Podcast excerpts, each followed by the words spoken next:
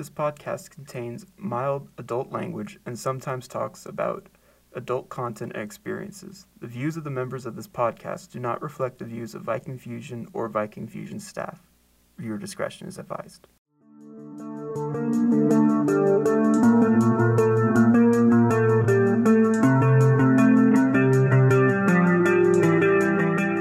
Every society has stories that are passed down from generation to generation tales of mystery, tales of love, tales of horror, and tales of fantasy.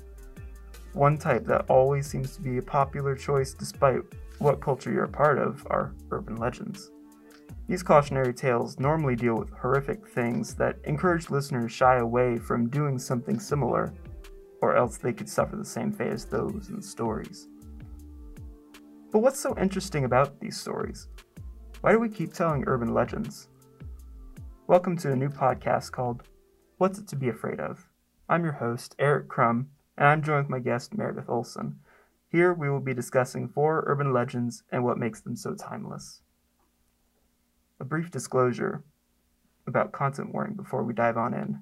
This podcast, we're going to be discussing some stories that can be alarming and understandably uncomfortable for those listening. Contact, content stated throughout the duration may be triggering to some. Your discretion is advised. So, to start out today, I'm going to introduce myself. My name is Eric Crum, and I am a uh, visual communication major at Berry College, and I am joined today by Meredith Olson. Hi there. Uh, I am a sociology major at Berry College. Nice, nice. So I'm sure this kind of uh, theme would be pretty interesting for you to talk about, things how it's cultural related. Oh, definitely. Uh, stories and like how they're passed down and why is one of the major facets of cultural studies. So this is definitely something that I can talk about for a long time. so I'm pretty certain that you've at some point in your life heard uh, an urban legend or two, especially going to like uh, campfire events or sleepovers or something. Uh, do you have any personal favorites? Um, personal favorite urban legends. Well, I don't know if this counts, but there was that story about the girl with the ribbon around her neck, and then when the ribbon came off, her head fell off. That that might just be a horror story, but I always liked ones like that. Mystery, a little bit of suspense, a little bit of a twist ending. That's always good. Nice, nice. Um, urban legends are some of the more interesting things for me personally. Uh, ever since I was a kid uh, and hung out with classmates or going to like slumber parties, I've always remembered when somebody would pull out like a flashlight and just like hold it up to them and like, and now here's this story. And like set the tone and everything. Every single slumber party, Oh, there was yeah. always that one kid that would be like, and we're gonna tell an urban legend. Ooh. Scary. See, I always I, I couldn't handle it. I was scared most of the time. I've only recently discovered uh, how interesting urban legends are now that I can finally be brave enough to listen to them. They're very interesting, and a lot of them tend to have like a deeper meaning, which is what I find so interesting about them.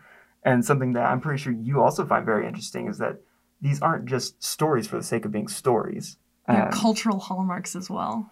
Exactly. Over the years, I became fascinated with understanding why these stories were so popular and why children always just seemed to know them and why they kept being told. So, in this podcast, we'll be discussing four of these examples that I remember very well.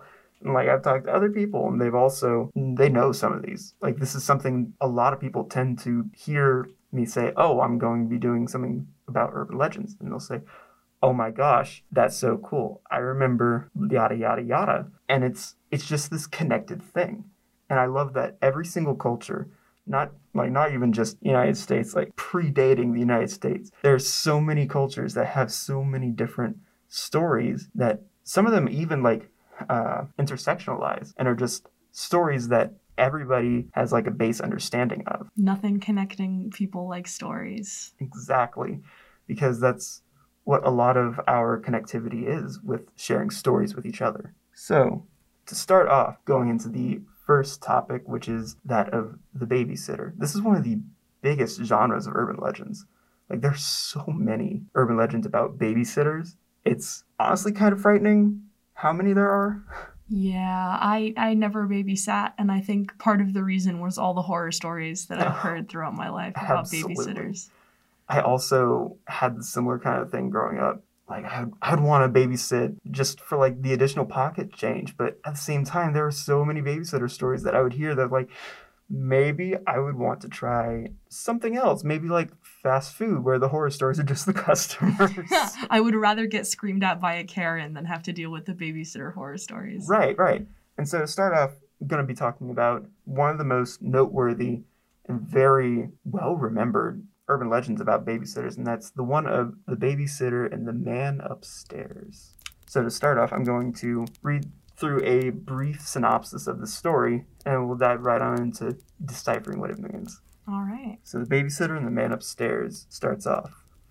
It's a very dreary night, and the babysitter is called by her usual patrons to come over and look after their children for the night. She's told all the things that she needs to know. They need to be in bed by 9, that a list of phone numbers is on the fridge, and she's welcome to do homework or watch TV before they get back at 11. And so they leave.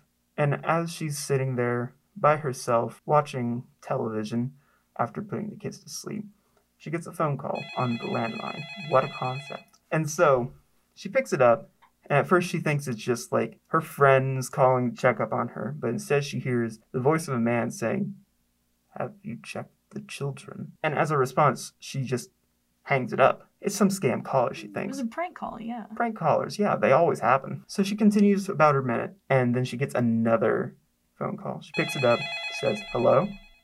Have you checked the children? And she's getting a little irritated with this. So she says in response, Who is this? No response, just silence. Until, Have you checked the children? And she hangs up. She starts to get worried about this, and so she decides to call the parents and she asks, Hey, is there any other people that are supposed to be stopping by to check in? They say, No. Has anything gone wrong?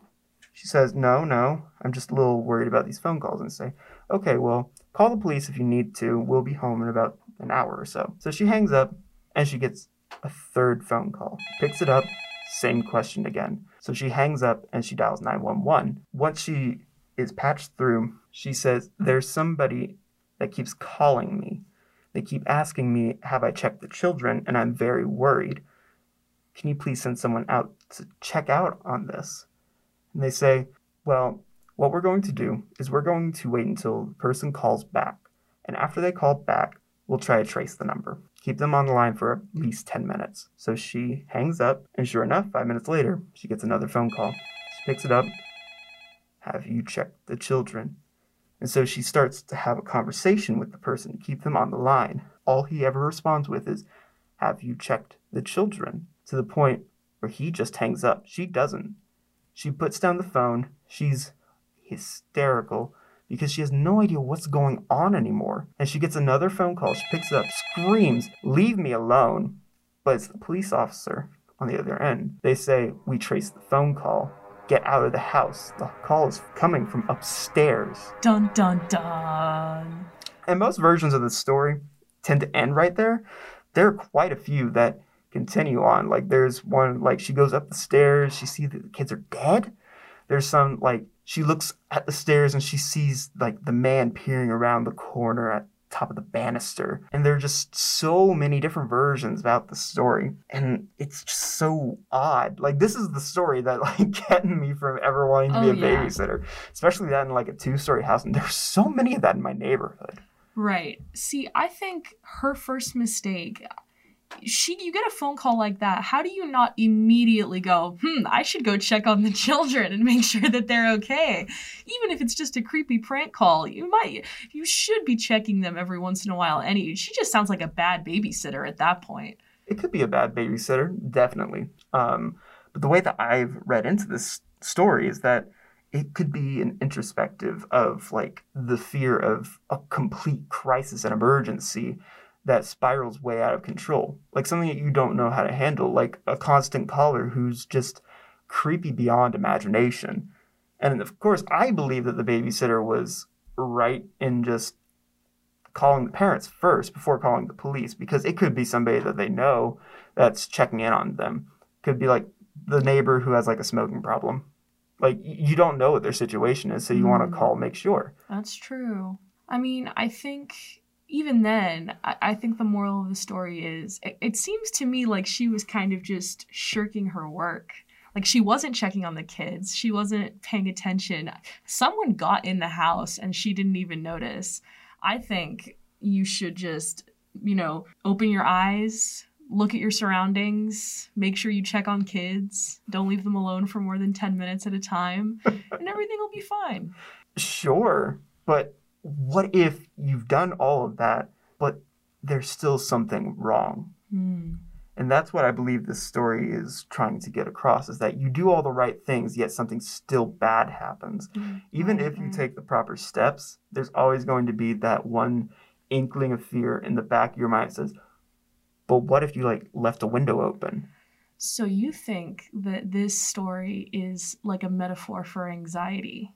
I believe so, yes. Interesting. Okay. So the the creepy guy calling the phone is a representation of intrusive thoughts. Well, in that case, yeah, I, I can definitely see that. In that case, it's probably good to not give into it and and check the kids every ten minutes. That could definitely be something uh, that fuels your argument definitely of that she should have checked the kids, even if like she kept getting these phone calls that were saying, "Have you checked the children?" Like she could have very well gone up the stairs to check them. That's very true. I just don't think there's any winning here, though. No, probably not.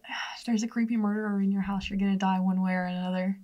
Or like, what if there's nobody even there? Like, what if the person already killed them and is like waiting? And as soon as like she comes to that realization that the calls from coming from inside the house, what if then he's just like, "All right, see it, I'm a dip."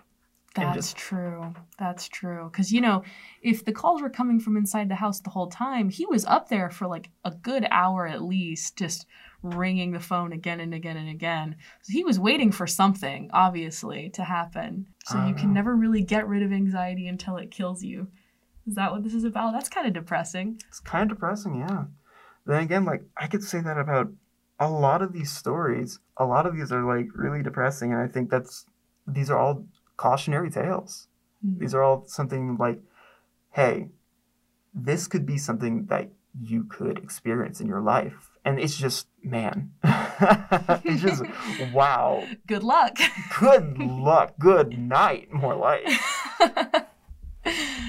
oh, man. So, to continue on to stories that I feel are very popular, there's this other one, The Lover's Lane. And I'm Ooh. keeping these titles as ambiguous as possible so you don't know exactly what I'm talking about until I get right into it. Yeah, I don't know this one. All right, let's go. All right, so as soon as I start talking about it, you're going to be like, oh, wait, I know this one. Okay, well, let's see. All right, so so it's a regular night, not dark and stormy, but it's a regular night. A guy and his girlfriend go out for a drive, as one does. As one does. And they decide, you know what? You know what? It's been a nice night. Let's go to a nice lookout point and just enjoy the view maybe kiss a little. Maybe kiss a little. Who knows? so they go out to this nice vista, looking out, enjoying the view, and maybe smooching a little, until on the guy's radio, he starts to hear a news flash, breaking news. And the girlfriend is like, hey, turn it up. I want to hear what's going on. He's like, ah, but this is going to kill the mood. But he listens to her anyways because he wants to be a caring boyfriend. So he turns it up, and they start listening in to this report of a man who's broken out of the nearby prison. This man is very dangerous, as he's known as the hook handed slasher. And as he has escaped, they don't know where he is, but they advise everyone to stay indoors and away from forested areas. And so the girlfriend starts to freak out a little because, I mean, who wouldn't? They're in a forested area at a lookout point, who knows if he's there or not? And so she starts to ask, Do you think we could just go? And the boyfriend thinks about for a second and says, Yeah, okay, I think that would be a good idea. So he turns on the car, And they back out as quickly as he possibly can, you know, without damaging the car, and get back on the road, and he drives her back to her house. As he gets out of the car, he goes around to her side, stops wide eye as he looks at the handle of a bloody hook hanging on. Mm. Ooh. oh, that is a creepy one. Very much is. Especially since just at the ending, it's like it hits you. He was this close. He was this close, and they just barely escaped. Like, man, they took a perfectly good hook with them. Like, wow. How rude. They could probably sell that and get rich. This, you know, this was Maybe. a murderer's hook, you know. Sell it on Craigslist. Uh, yeah, for, it's, for sure people on Craig- Craigslist would buy that. Oh, probably. They'll probably use it secondhand. oh my god. oh man. If if urban legends are cautionary tales, then this one has to be about, you know, being careful about where you go, where you spend your time. Tell someone before you drive out into the middle of the woods by yourself at night. Maybe let someone know, hey, I'm going to be out in the middle of the woods by myself at night, and if I don't come back, then I'm probably dead from a hooked murderer. That's a really good interpretation that I personally did not think of. What I thought of more was that this story is really more about cautions of uh, safe sex Ooh. because you have all the right properties here for like a romantic night and like the very stereotypical of like the teenage couple that are doing it in the backseat of the car. That is a stereotype. It's a very big stereotype. And the entire idea of the man with the hook for a hand is that maybe there's something that could potentially harm them, which is the whole idea here is that something could intervene between their love life later on, i.e., like a STD. Right. So they they decided to stop before they went all the way and just narrowly escaped becoming uh, infected or murdered or Potentially. Like, this is also very interesting because um, I don't know if you've ever heard of this. I like, they're very big, so if you have heard of it, I wouldn't be surprised in the slightest. Have you ever heard of a town called Texarkana? I have not. Okay, so it is a town that borders on Texas and Arkansas. So they match the names of the states together, and you have Texarkana. So back during the war, I believe it was right around World War II time, there was a man that was going around and like killing people.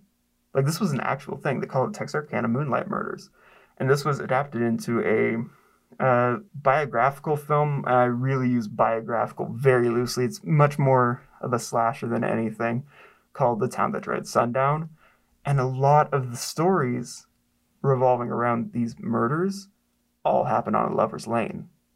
Oh, okay. So this is a theme that's been seen in real life as well. Exactly. Interesting. So this could be a, this could be cautionary about a lot of different things all at the same time. A lot of very real worries kind of mashed up into one Right, right. hooked murderer. a very symbolic, metaphorical, metaphysical existence of the man with a hook for a hand. You don't know if he's actually real. Like, that could just be, like, as we stated, a metaphor. Like, for example, it could be like the guy's father was telling him, or the girl's father was telling her before they went out on their date, like, if you have sex, you need to have safe sex, or you could risk getting X. And that could Mhm. be what this entire thing is being uh, given a metaphor here. Wrap it up or get slashed up. exactly. That that does seem to track. There's a lot of, of horror stories that have, you know, the the characters that hook up always get murdered first.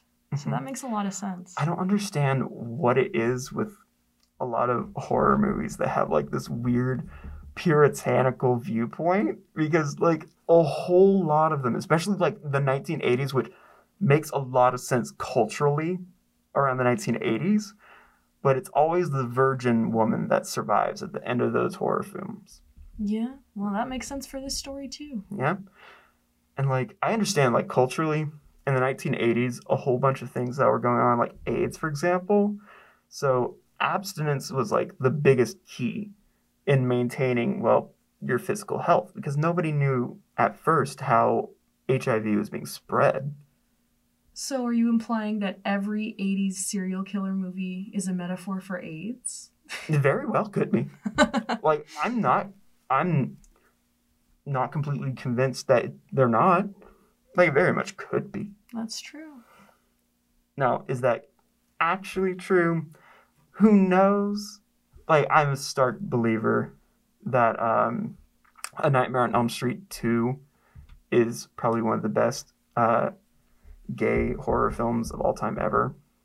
In the Nightmare on Elm Street franchise, it's not a good addition, but by itself, it's very good.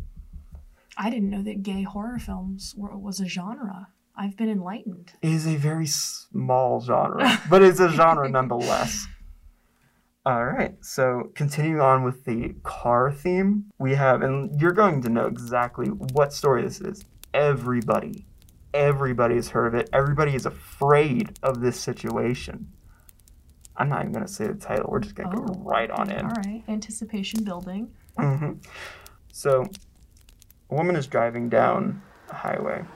It's very late at night, and she's having a good time. She's singing show tunes in her car, having a blast.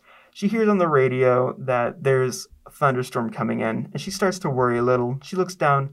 She's almost out of gas. Bummer. So she pulls over to the nearest gas station that miraculously is right in front of her. She pulls over and she asks the attendant, yeah, the story's aged. she asks the attendant to fill her up while she goes inside and uses the bathroom. As she's in there, he notices something. And so when she comes back out, he's like, okay, so we can only accept credit inside. And so he takes her in, and as soon as they get inside, he locks the door. And she's confused, like, what are you doing? And I don't blame her. Some weird attendant brought you into this gas station area and just suddenly locked the door. for sure. And he's, te- he's trying to tell you to calm down. She's trying to tell her to calm down. And she obviously is not going to calm down. And he leans her in close and he says, Look, I brought you in here because I needed to get you away from that car. Someone is in the back seat. Ooh, that is a cliffhanger ending. What if, but what if that was just like her kid or something in the back seat? I think the story typically goes that she's a college student. Like, Oh, like 20 years old, doesn't have a kid yet, okay. not alright, even in a relationship. Okay. So it's just some random guy sitting in her back seat. Exactly. You know, I think it's interesting that a lot of the main characters of these stories are women. And I think That's that what I've noticed too. Right. A lot of like a lot of these are cautionary tales specifically for women. Like be careful when you're home alone, be careful when you're in a car, be careful when you're with your boyfriend. Be careful when you're at someone else's home watching their kids. Right. Yeah. So it doesn't seem like there's a lot of safe spaces for women in urban legends Or in real life. or in like, real life. It's, it's really sad that a lot of these stories have women as the main character. Like, I understand, but man, These are a more interesting way to pass down survival tactics. right. You know, like being able to be safe when you're traveling alone is something that a lot of women and girls need to learn. Otherwise, they could get in a lot of trouble. As a man, I just have a privilege that I will never be able to understand that fear. Right. Well, you know, talking about it is definitely valuable. So it's good that we're doing this. Absolutely. Which I really appreciate that you picked up on the entire thing that I thought of when I was writing this.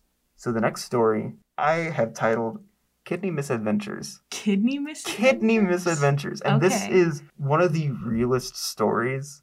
Like, well, not realist in the sense of I've heard many accounts of this happening, like this specific scenario.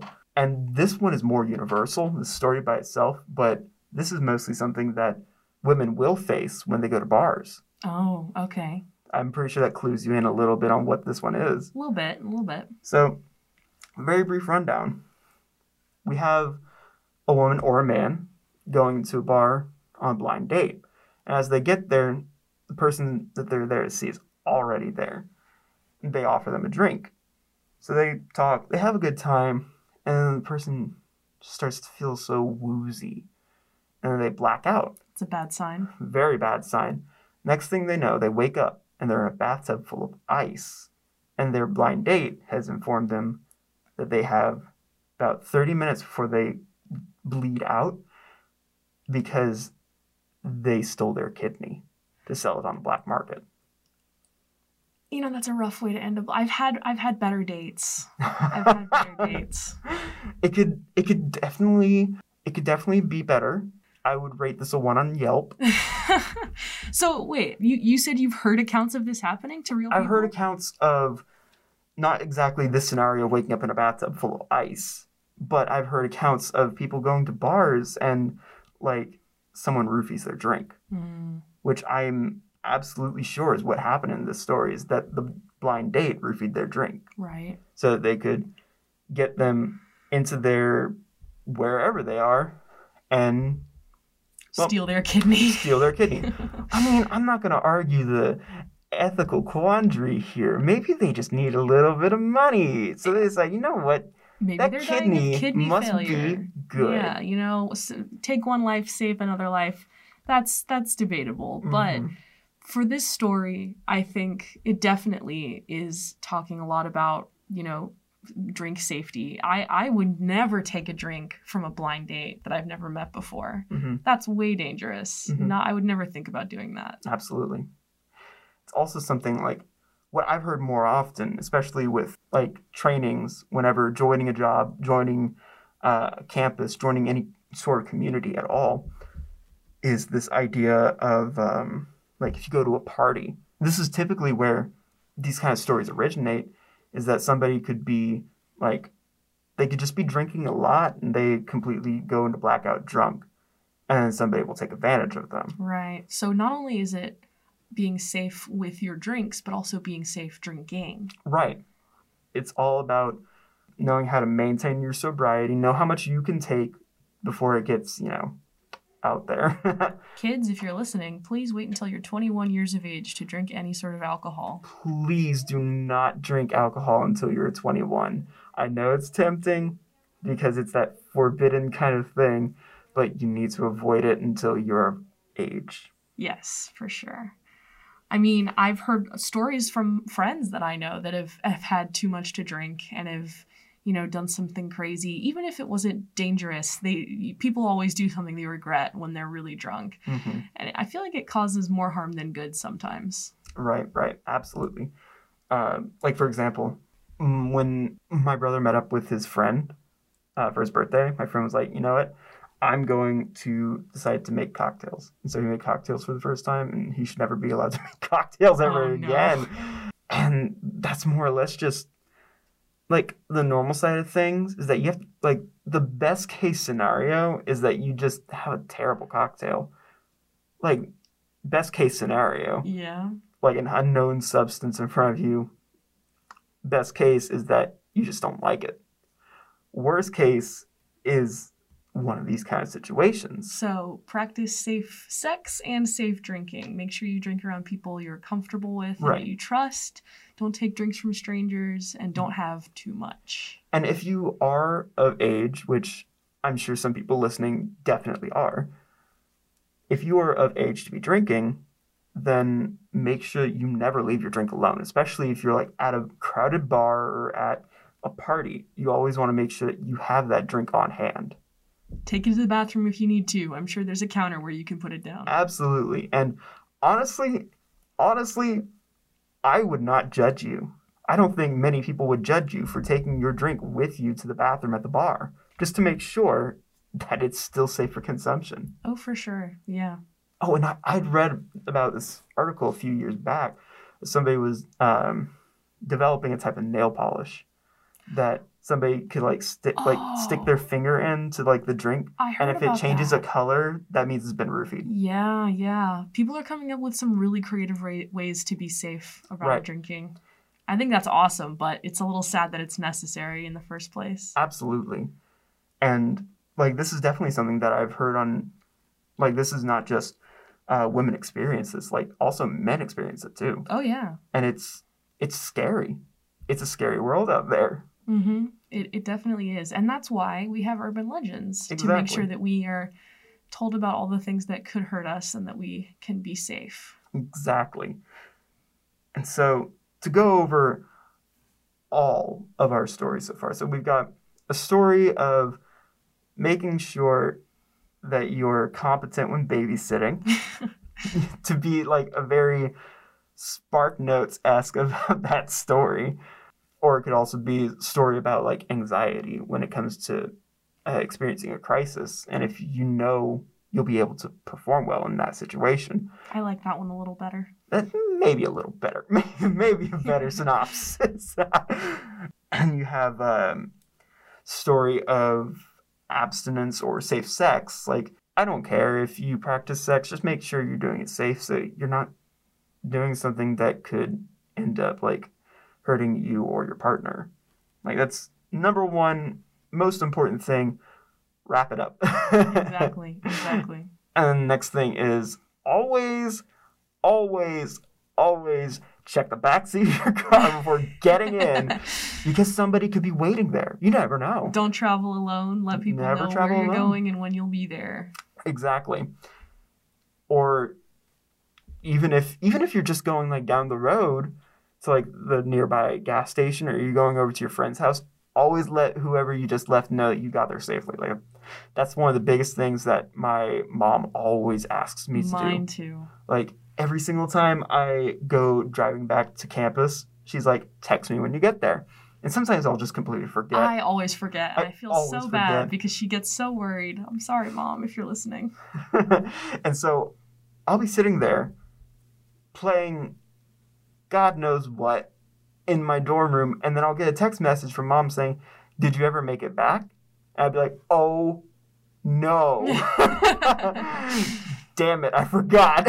and so I'll pick up the phone, rapidly text back saying, Oh my gosh, I'm so, so sorry. Yes, I made it back safely. I'm so sorry to make you worry. Oh my God. You know, someday you're gonna get into a car crash and she's not gonna know because you don't text her. Yeah, except I'm not gonna get into a car crash. I'm a good I'm a good driver. Oh well, okay, then never mind. That's, that won't happen. yeah, no, I I try I try my best to have good driving. I have defensive driving. Ooh, that, that's another another part of this urban legend, folks. Defensive driving is important, even when you're just going to gas stations. absolutely. Absolutely. Uh although in this situation defensive driving is more so make sure you know like some some sort of self-defense while driving. um, so, as I had mentioned earlier, like so many cultures have urban legends. These are just a slew of ones that are continually passed around in American circles. Like, for example, Japan. Japan has so many urban legends. Like, when I they was- get wild. they really do. Like, I'm not gonna say they're having a party over there. They're really not. But if I was concerning. if I was at a Japanese slumber party, do they have those? Um, probably, probably, yeah. If they have those, I'm pretty sure they do. And some somebody decides to whip out the old flashlight and tell a story. I'm pretty sure I'd be scared of my Oh, wits. I would be down. That would be super fun. like I'm trying to remember exactly the name. I can't remember exactly the name. That's gonna bug me. Um, it's like a woman version of Slender Man, pretty much. Like a woman who's eight feet tall. Oh, I haven't heard this. That is freaky. if I remember correctly, uh, her name is uh, Hachishaku-sama. Okay. It's so interesting. Like all these interesting. All these different stories, like Teke Teke, all these are really cool. Uh, so I definitely uh, recommend looking into some of these stories. Like I've listened to so many different things about urban legends from around the world that they're so creative, and a lot of them end up being very similar kind of narratives that you would find in America too. Just with different characters. Right, and right, right. Situations. Uh huh. And obviously different uh, cultural surroundings. Mhm. And it's always cool to get that insight because you wouldn't normally get that otherwise. Yeah. So everybody has the same things to worry about, but just little details are shifted around. Right, right. All right. And so we get to the end of this session. How'd you enjoy yourself, Meredith? Oh, I enjoyed myself greatly. Just reminiscing about some of the old horror stories from my childhood. It was a it was a fun time. Man, I will never forget like the only time I ever went camping as a Boy Scout. The only time because I got a crick in my neck and I never wanted to go back.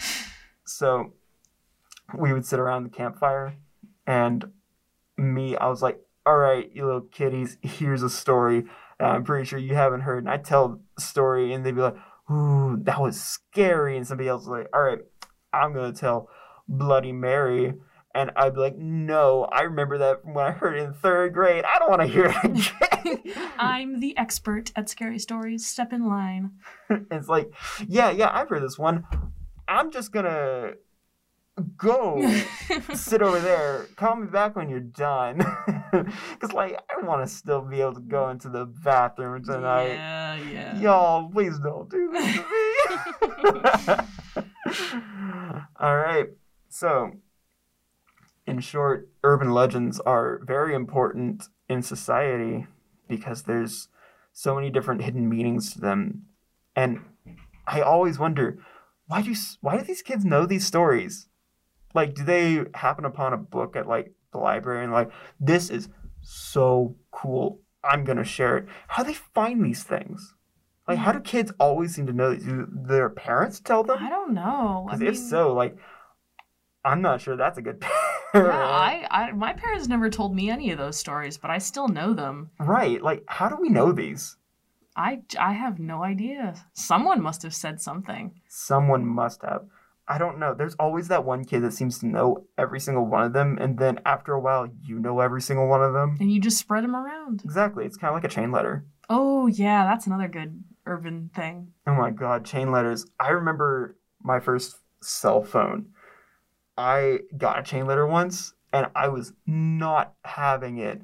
I was not about to be cursed by some 13 year old girl who died tragically in a fire and has one eye is gonna like come strangle me in my room at three in the morning if I don't pass this on to ten people. Oh, see, I, I, if I ever got one of those, I never did. But if if I ever did, I would have, I would have been cursed because I didn't know ten people to send it to. I didn't have that many friends in middle school. oh, oh, I'm sorry to hear that. You know what? It's okay. I, we're making up for it now. Oh, I would honestly, I would send one of them to whoever sent me it Ooh, just send it back and forth. Just send it back. It's just like you sent this to me. I'm gonna send it back to you. You're not exempt. that would be one. That'd be one of the nine, and I'd send it on because I I didn't want to have to worry about that. I was, ugh, I was like 11 at the time that I got that phone. I was very impressionable. I was not about to just skip it. Say, no, logically speaking, this is actually impossible. No 11 year old's going to say that. Why, why were those sent around in the first place, though? You got to wonder. What was the point? Scare people. But you didn't even get to see them react. I don't know. That's a good question. And as a sociologist, that'd be something good to base a paper around. Ooh, I should talk to my advisor. You should. here you go, getting ideas. you know, that's the reason I'm here, actually, is just to soak up all the smart ideas from you. Oh, oh no, I'm being soaked up. um, so I'm gonna thank you for your time, Meredith. You're welcome. Glad to be here. This was a very cool experience.